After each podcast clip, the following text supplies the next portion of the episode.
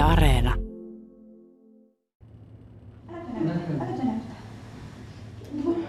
Synnyttäjälle saatetaan tokaista. Liian lihava. Karvoitus häiritsee työskentelyä. Voi käydä myös niin, että ompeleita neulotaan ilman puudutusta. Suomessakaan muodollinen itsemääräämisoikeus ei aina toteudu synnytyksen hoidossa. Tämän jakson aiheena on synnytysväkivalta, joten sisältövaroitus on paikallaan. Muutokset etenevät usein sukupolvien sykleissä. Nykyinen synnytysiässä oleva sukupolvi ei suostu siihen, että heitä kohdellaan synnytyksen hoidossa esineenä tai synnytyskoneena. Synnytysväkivaltaa vastustavat aktivistit vaativat muutoksia synnytyksen hoidon käytäntöihin.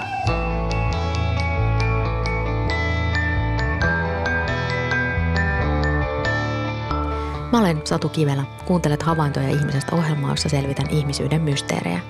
Unohtamatta normeja ja rakenteita, jotka meidän ihmisten käytökseen vaikuttavat. Kiva, että oot mukana. Kahdessa havaintoja ihmisestä sarjan jaksossa puhutaan synnytysväkivallasta. Tyysin ihmisiä kertomaan kokemuksiaan ja tarinoiden määrä yllätti. Tajusin, että ilmiö on kuplinut pinnan alla jo pitkään, mutta vasta viime vuosina kokemuksia on alettu jakaa julkisesti. Suomalaiset synnyttäjät aktivoituvat vuonna 2019. Minä myös synnyttäjänä kampanjan kautta tuotiin esille synnyttäjien omia kokemuksia ja vaadittiin muutosta synnytyksen hoitoon. Tuolloin moni kuuli ensimmäistä kertaa termin synnytysväkivalta. Itse sana synnytysväkivalta aiheutti vastustusta ja jopa koko ilmiön kieltämistä. Ensimmäisessä jaksossa synnytysväkivallasta juttelin tutkija Keijo Vihreäsalon kanssa – Kävi ilmi, että synnytysväkivallan taustalla vaikuttavat niin äitimyytti kuin naisen kehon hallinnan historiakin. Jaksossa oli mukana myös ihmisten kokemuksia synnytysväkivallasta.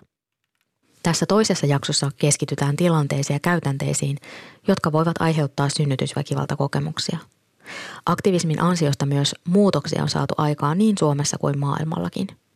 Kamppailu ei kuitenkaan ole vielä suinkaan ohitse seuraava sukupolvi, joka on tietyllä tavalla niin kuin sisäistänyt tasa-arvon aiempia sukupolvia niin kuin syvemmin, eli tietyllä tavalla he nauttivat etuoikeudesta äm, närkästyä itsemääräämisoikeuden loukkauksista, joista aiemmilla sukupolvilla ei ole ollut selkeyttä eikä tilaa närkästyä. Tämä itsemääräämisoikeuden Haltuunotto ja kehollisen itsemääräämisoikeuden vahvistuminen ei ole läpihuutojuttu missään päin maailmaa. Eli, eli niin kuin missään päin maailmaa se ei tapahdu sillä tavalla, kuten se ei ole koskaan aikaisemminkaan tapahtunut. Että missään vaiheessa niin kuin tätä ää, tasa-arvokehitystä ei ole tapahtunut niin, että ne, joilla on enemmän määrittelyvaltaa ja valtaa, olisivat todenneet, että kas ää, voi voi, että olemmepa kohdelleet epäreilusti näitä tahoja X ja Y, vaan ne muutokset tapahtuu ö, taistelun, aktivoitumisen, ryhmittymisen, ö, uudelleen määrittelyiden ja niiden niin kuin törmäysten kautta. Pyysin ihmisiä kertomaan kokemuksia synnytyksistä. Kysyin, millainen kokemus synnytyksesi oli, miten sinut kohdattiin, millaista hoitoa sait mikä edisti tai esti itsemääräämisoikeutesi toteutumista. Nimimerkki Äiti 37 kertoo kokemuksistaan näin. Toisen lapseni syntymä oli traumaattinen. Synnytys käynnistettiin, vaikka oikeaa lääketieteellistä syytä ei ollut. Tiesin, että laskettu aika oli neuvolassa laskettu väärin, mutta koska ultran mukaan eroa oli vain viisi päivää, sitä ei muutettu. En jaksanut enää taistella sairaalan kanssa, joten suostuin käynnistykseen, vaikka vauvalla ja minulla oli kaikki hyvin. Istukka ja virtaukset hyvät ja niin edelleen. Lääkäri huusi. Tästä lääkäristä on paljon samantapaisia kokemuksia, että huutaa synnyttäjille ja kohtelee myös kätilöitä huonosti. Hän on ylilääkäri, joten potkuja ei saa. Sain synnytyksen jälkeen pahoja traumaperäisen stressihäiriön oireita, joihin en saanut mitään apua – en ollut tyytyväinen, lääkärin kohtelu oli ala-arvoista, henkistä väkivaltaa. Myös yksi kätilöistä valehteli päin naamaa, koska hänen vuoronsa oli loppumassa ja halusi nopeuttaa asioita minun ja vauvani kustannuksella. Tuossa synnytyksessä mikään ei edistänyt itsemääräämisoikeuteni toteutumista. Seuraavassa palkkasin yksityisen kätilön ja doulan. Traumaattisen synnytyskokemuksen riskitekijöitä ovat pelko itsensä tai lapsen vahingoittumisesta, huono tuki synnytyksen hoidon aikana, hallinnan menetys, synnytyksen aikaiset toimenpiteet, väsymys ja pitkittynyt synnytys. Synnytysväkivaltakokemukset voivat liittyä lääketieteellisiin toimenpiteisiin tai siihen, millä tavalla synnyttäjä on kohdeltu synnytyksessä tai lapsivuodeosastolla. Synnyttäjä makaa alasti tai osittain alasti ala ruumis paljaana muiden katseiden alla ja häntä ei tervehditä. Huoneessa ihmiset liikkuu sisään ja ulos huoneesta huomioimatta sitä, että siellä on ihminen itselleen poikkeuksellisessa ja mahdollisesti nöyryyttävässä tilanteessa. Useat synnyttäjät tuo esiin sen, miten paljon heitä jännittää alastomuus, häpypaljaana oleminen ja ää, hoitohenkilökunnan epäsensitiivisyys sitä kohtaan ää, voi olla äärimmäisen nöyryyttävää.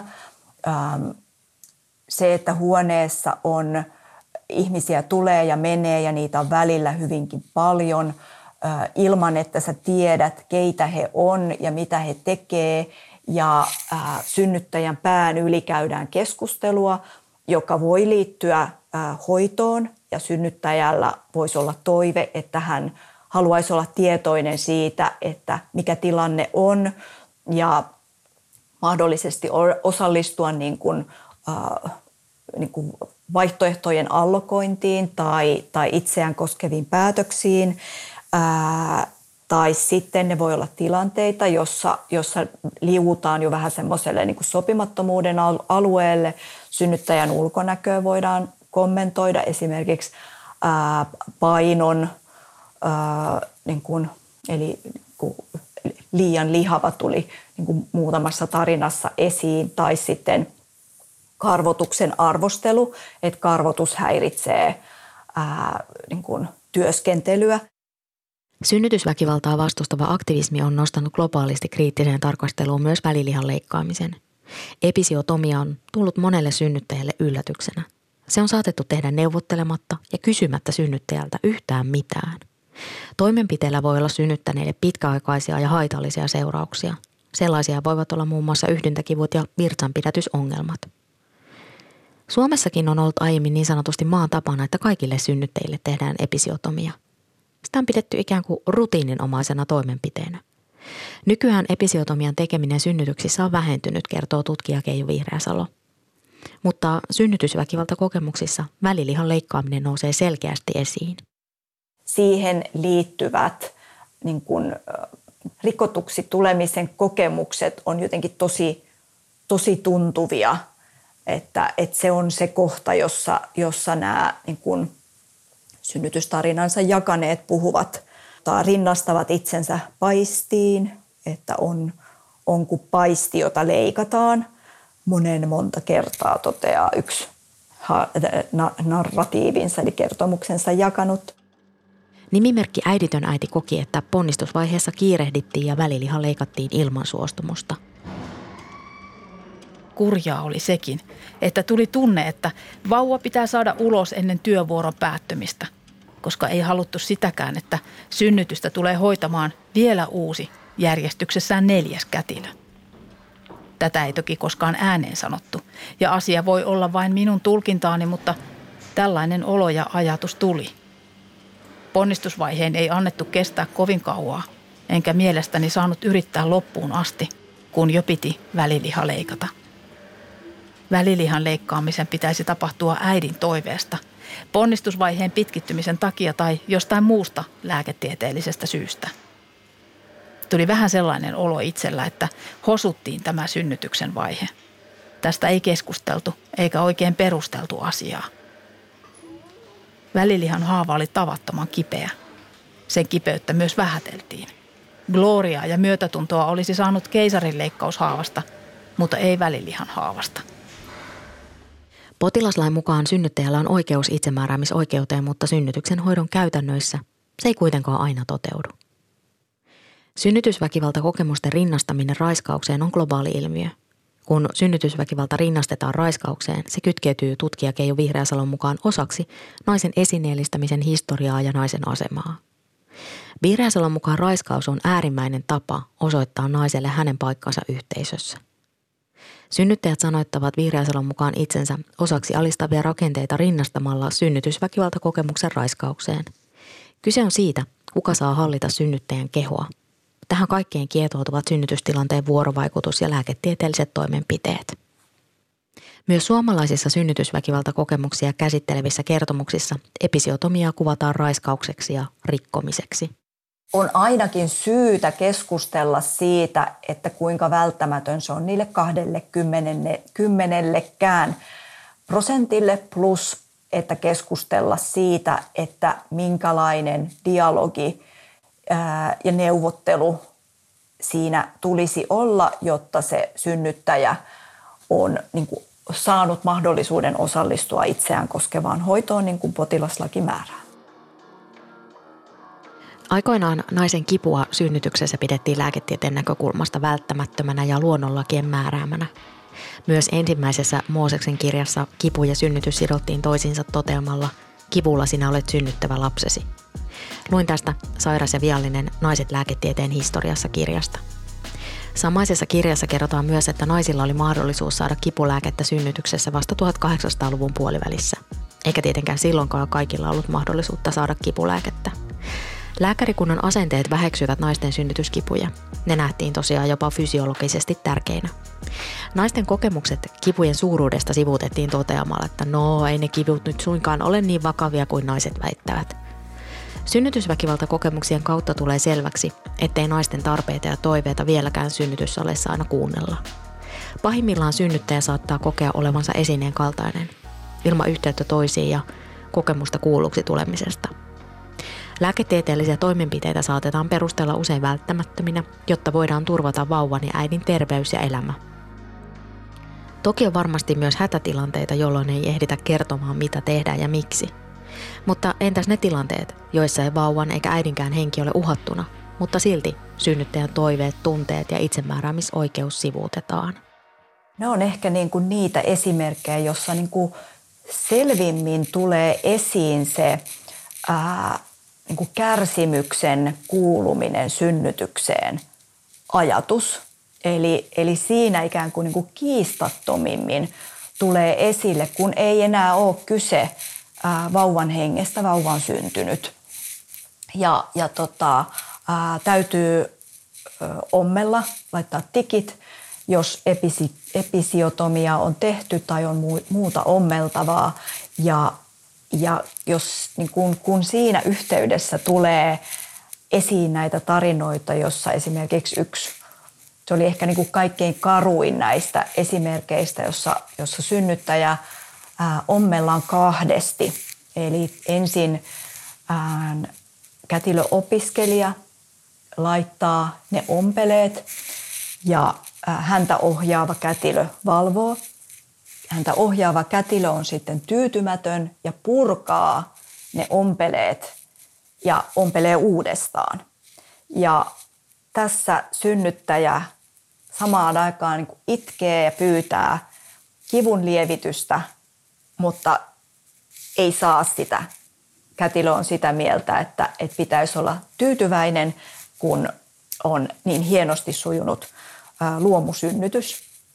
Ja, ja tässä tulee jotenkin niin kuin tosi, tosi semmoisella niin kuin tiheällä tavalla esiin se, että miten ne hoitoratkaisut eivät niin kuin aina toteudu sen niin kuin hoidon lopputuloksen näkökulmasta, eli jos hoidon lopputuloksen niin kuin tavoitteena on, että on terve äiti ja lapsi, niin ne eivät aina toteudu sen näkökulmasta niin kuin, parhaalla mahdollisella tavalla, koska, koska siinä tulee niin kuin esiin se välinpitämättömyys sitä synnyttäjää ja synnyttäjän kokemusta ja kipua kohtaan semmoisella tavalla, jossa ristiriita sen vauvan terveyteen – nähden on jo poissa. Eli, eli silloin niin kuin, ää, hyvin tuntuvalla tavalla ollaan sen niin kuin kivulla sinun tulee synnyttämän ajatuksen äärellä. Nimimerkki äiditön äiti koki, että ponnistusvaiheessa kiirehdittiin ja väliliha leikattiin ilman suostumusta. Hänen mukaansa pahin tapahtui kuitenkin varsinaisen synnytyksen jälkeen, kun hän oli osastolla vauvan kanssa. Sairaala oli niin ruuhkainen, että hän joutui olemaan sänkyinen ensin käytävässä. Kun äiditön äiti pääsi huonepaikalle, vauvan sänky ei liikkunut kunnolla rikkinäisen pyörän takia. Vauvaa oli siis vaikea kuljettaa hoitopöydälle, koska kävely oli tuskaa haavan takia, eikä vauvan sänkyä meinannut saada liikkeelle – Henkilökunta hoiti vauvaa. Kun hän itse olisi kyennyt hoitamaan vauvaa, ei vauvan hoidon opastamiseen ollut enää aikaa. Äiditön äiti kertoo, että hän tiennyt vauvojen hoidosta yhtikäs mitään entuudestaan. En osannut ottaa vauvaa syliini kuin yhdellä tavalla. En osannut kääntää häntä sylissäni toiseen asentoon. En saanut laitettua edes pipoa vauvan päähän. Kuvittelin, että nämä asiat nimenomaan opetetaan sairaalassa – kun sitten sairaalassa itkukurkussa sanoin, etten osaa yhtään hoitaa vauvaani, että kuka nämä asiat minulle sitten opettaa, kun en voi näitä omalta äidiltänikään opetella. Minulla ei siis ole äitini tukea ollenkaan omassa äitiydessäni eikä vanhemmuudessani. Minun osaamattomuuteni ja avuttomuuteni ohitettiin vain sanoilla, ei minullekaan minun äitini näitä opettanut. Sinulla sujuu imetys, kyllä sinä pärjäät. Nimimerkki äiditön äiti koki, ettei hänen vanhemmuuttaan tuettu sen ensimetreillä. Hän kertoo, että joutui karvaasti kokemaan sen, että jos ei ole omaa äitiä, niin on turha kuvitella, että yhteiskunta tai hoitohenkilökunta tulee sen puutteen siloittelemaan. Sitä on sitten oman huono-osaisuutensa vanki. Tuntuu, että avun pyytäminen olisi heikkoutta. Minun pitää pärjätä yksin, koska se on Suomessa maan tapa. Näin pohtii nimimerkki äiditön äitiviestissään. Synnytysväkivalta-termi on kansainvälisesti tunnistettu. Se on saanut alkunsa 2000-luvun alkupuolella Väli-Amerikassa. Kun jokin ilmiö nimetään väkivallaksi, se on tutkija Suvi Ronkaisen mukaan poliittista. Käsitteen voi nähdä osaksi kamppailua, jonka avulla tuodaan esille niin epäoikeudenmukaisuutta kuin kärsimystäkin. Muodollisesti itsemääräämisoikeus on olemassa, mutta ongelma on siinä, ettei se aina toteudu synnytyksen hoidossa – Toinen ongelma liittyy siihen, ettei synnytysväkivaltakokemuksia tunnisteta. Venezuelassa ja Argentiinassa on viety läpi synnytysväkivaltaan liittyvä juridinen viitekehys. Kun synnytysväkivalta on määritelty ja kriminalisoitu, se voidaan paremmin myös tunnistaa. Suomessakin silloin, kun tämä kampanja alkoi, niin se, se suurin närkästys syntyi tästä, tästä synnytysväkivalta käsitteestä ja, ja siitä, että onko – Suomessa synnytysväkivaltaa vai eikö Suomessa ole synnytysväkivaltaa. Että ei missään nimessä ole väkivaltaa, oli se ensimmäinen niin kuin synnytyslääkäreiden ja kätilöiden ulostulo, mutta, mutta tämähän, tämä käsitehän ei ollut mikään semmoinen näiden suomalaisten aktiivis, aktivistien kes, keksintö, vaan obstetric violence on ihan, ihan tota vakiintunut jo tuolla kansainvälisessä käsitteistössä, että vaikka se ilmiönä on – kiistanalainen, niin se on käsitteenä jo vakiintunut. Eli nämä suomalaiset aktivistit ei keksineet sitä ihan kuin tempaiseet sitä tuulesta. Äiditön äiti nimimerkin itsemääräämisoikeuden toteutumista esti kiire ja ymmärryksen puute. Hän koki, että sairaalassa pitää keskittyä vain puhtaasti lääketieteellisiin asioihin. Hoidon sosiaalinen puoli oli toissijaista. Nimimerkki äiditön äiti kertoo, että heidät kotiutettiin kiireen vuoksi. Ja kun heillä ei ollut mitään lääketieteellistä syytä, jonka vuoksi he olisivat voineet jäädä sairaalaan vielä päiväksi tai pariksi. Äiditön äiti sanoi, että ei oikein ymmärretty, että sosiaalinen puoli on tärkeä ja siitäkin olisi pitänyt huolehtia asiallisesti. Meni monta kuukautta, kun vatvoin tätä mielessäni. Miksi en saanut apua? Vaikka se oli niiden ihmisten työ auttaa minua. Saavat siitä ihan palkkaakin. Jäin yksin ja vaille. Se on aika julmaa, kun on äidittömyyden takia jo valmiiksi yksin ja tulee aina olemaankin yksin. Samassa huoneessa hoidettiin toista äitiä ja olin katkera, kun kuuntelin, miten hänelle puhuttiin. Kysyttiin, onko sinulla lastenhoitokokemusta ennestään. Kerrottiin, kuinka vauvat pitävät varmoista otteista. Tuntui kamalalta – kun tuo äiti sai sellaisen ohjauksen kuin mitä olisin itsekin tarvinnut ja odottanut. Ajattelin siellä verhon toisella puolella, että minun vauvani ei nauti varmoista otteista, kun minulle ei ole sellaisia opetettu. Epäreilu olo tuli. Se toinen äiti sai sen, mitä pitikin, ja minut jätettiin jostain syystä vaille. Miksi? Aika synnyttäneiden osastolla pilasi ensimmäiset kuukaudet vauvan kanssa kotona. Tätä minä siellä itkin, surin ja kiukkusin itsekseni. Synnytysväkivallan vastaisessa aktivismissa on kyse siitä, että myös synnyttäjien kokemukset ja toiveet halutaan tuoda esille. Tavoitteena on muuttaa synnytyksen hoidon käytäntöjä. Koneensäätiön rahoittamassa hankkeessa Suomalaisen synnytyskulttuurin murros haastatellaan myös kätilöitä ja lääkäreitä, kertoo tutkija Keijo Vihreäsalo. Tarinoiden pohjalta on lähdetty uudistamaan käytäntöjä. Mikään sairaanhoitoyksikkö ei halua profiloitua sellaiseksi, jossa itsemääräämisoikeutta rikotaan. Vihreäsalon mukaan kaikki ovat hyvällä asialla ja kaikkien tarkoitukset ovat hyvät, mutta...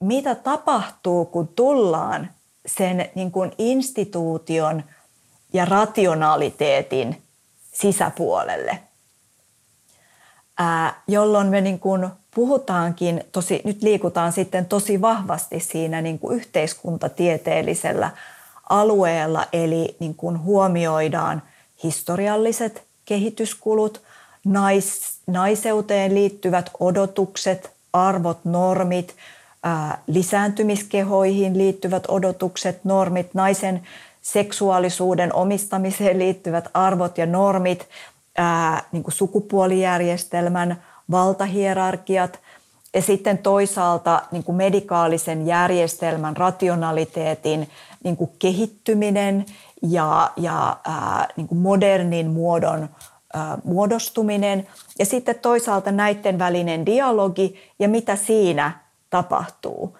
Ja kiinnostavaahan on se, että, että tietyllä tavalla niin kuin, niin kuin näiden ihmisten, niin kuin kaikkien näiden ihmisten, jotka niin kuin törmää tässä ähm, synnytystapahtumassa tavalla, joka johtaa näin traagisiin lopputuloksiin, että, että, että, että niin kuin syntyy kokemuksia, joita nimetään synnytysväkivallaksi, niin traagistahan tässä on se, että, että nämä osapuolet on kaikki ikään kuin tulleet vilpittömiin mielin tai, tai hyvässä tarkoituksessa ää, synnyttämään, tekemään tekemään työtään, mutta, mutta ikään kuin, niin kuin se ähm, oman toiminnan äh, niin kuin mahdollisuus varjoida sitä omaa toimintaa ja viedä sitä omaa toimintaa äh, niin kuin haluamaansa suuntaan sekä hyvässä että pahassa on aina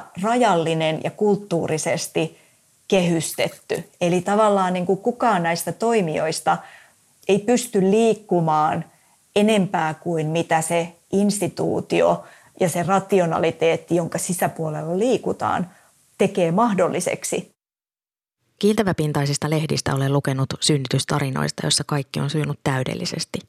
Synnytyksen jälkeen on pari päivän päästä lähdetty suurin piirtein juoksulenkille ja entiset vaatteet mahtuvat viikon päästä päälle. Toistuessaan tarinat rakentavat omanlaistaan normia, joka sivuttaa sen, miten synnyttäjä on kohdeltu. Se kuitenkin vaikuttaa olennaisesti siihen, millainen kokemus synnytys on, vaikka kaikki ei olisikaan mennyt kuten oli ajatellut. Täydelliset synnytystarinat saattavat aiheuttaa huonomuuden tunnetta heille, joiden synnytys on sujunut toisin. Puhumattakaan heistä, jotka ovat joutuneet kokemaan synnytysväkivaltaa. Tätä jaksoa tehdessäni mietin, että miten ihmisten huomioiminen osataan jo hammaslääkärissä, mutta synnyttäjien toiveisiin itsemääräämisoikeuden kunnioittamisesta suhtaudutaan usein jotenkin lähtökohtaisesti vähän penseästi. Synnyttäjien kohtelu arvokkaina toimijoina ei ole myöskään ristiriidassa vauvan hengen ja terveyden edistämisen kanssa. Päinvastoin. Synnyttäjien toiveissa ei ole kyse mistään kohtuuttomista vaatimuksista, kuten äiti 85 hyvin kertoo.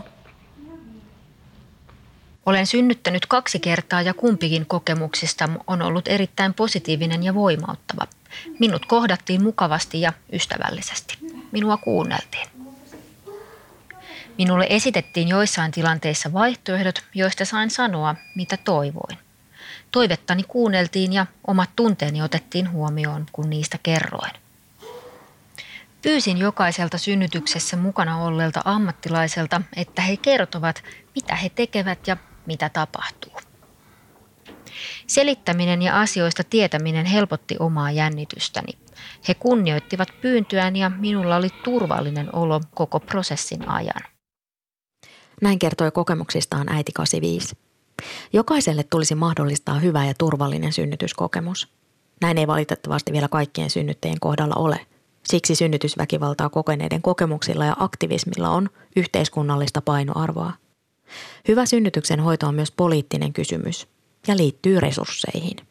Sitä ei voida ratkaista siellä ainoastaan puhtaasti siellä, siellä ää, niin kuin sairaala-instituution tai niiden professioiden sisäisissä keskusteluissa, vaan, vaan tulee myös kysymys siitä, että, että onko meillä resursseja muuttaa tätä järjestelmää niin, että, että me voidaan aidosti niin kuin palvella näitä synnyttäjiä heidän toivomallaan tavalla paremmin. Ja silloin niin kuin tullaan tämmöisiin kysymyksiin, kuten niin kuin, että jos poliitikot heittää jotain synnytystalkoa niin kuin ehdotuksia, niin, niin sehän on niin kuin aika niin kuin suorastaan niin kuin naurettava ja härski, härski tota, niin kuin ehdotus, heitto, niin kuin ratkaisu, yritys, jos samaan aikaan resurssit on tiivistetty niin, niin kuin vähään ja pieneen ja olemattomaan, että niissä instituutioissa työskentelevistä ihmisistä puristetaan viimeis, viimeisinkin inhimillisyyden ripe pois, niin eh, siinä on tosi vakava niin kuin yhteiskunnallinen arvoristiriita. Synnytys on ainutlaatuinen hetki, josta ei saa uusia ottoja. Taaksepäin ei voi peruuttaa. Ja juuri siksi tulisi huolehtia siitä, että resurssit, käytänteet ja vuorovaikutus hoitohenkilökunnan ja synnyttäjien välillä toimivat. Aktivismissa on tutkija Keijo Vihreäsalon mukaan kyse kutsusta neuvottelupöytään – jossa voidaan yhdessä määritellä hyvän synnytyksen hoidon kriteereitä. Kaikki muutokset edellyttävät joukkovoimaa. Näin on ollut aiemmissakin tasa-arvoon liittyvissä kamppailuissa. Usein keskiluokkaisten naisten aktivoituminen ja järjestäytyminen on aikaan saanut muutoksen ja niin on tässäkin tapauksessa.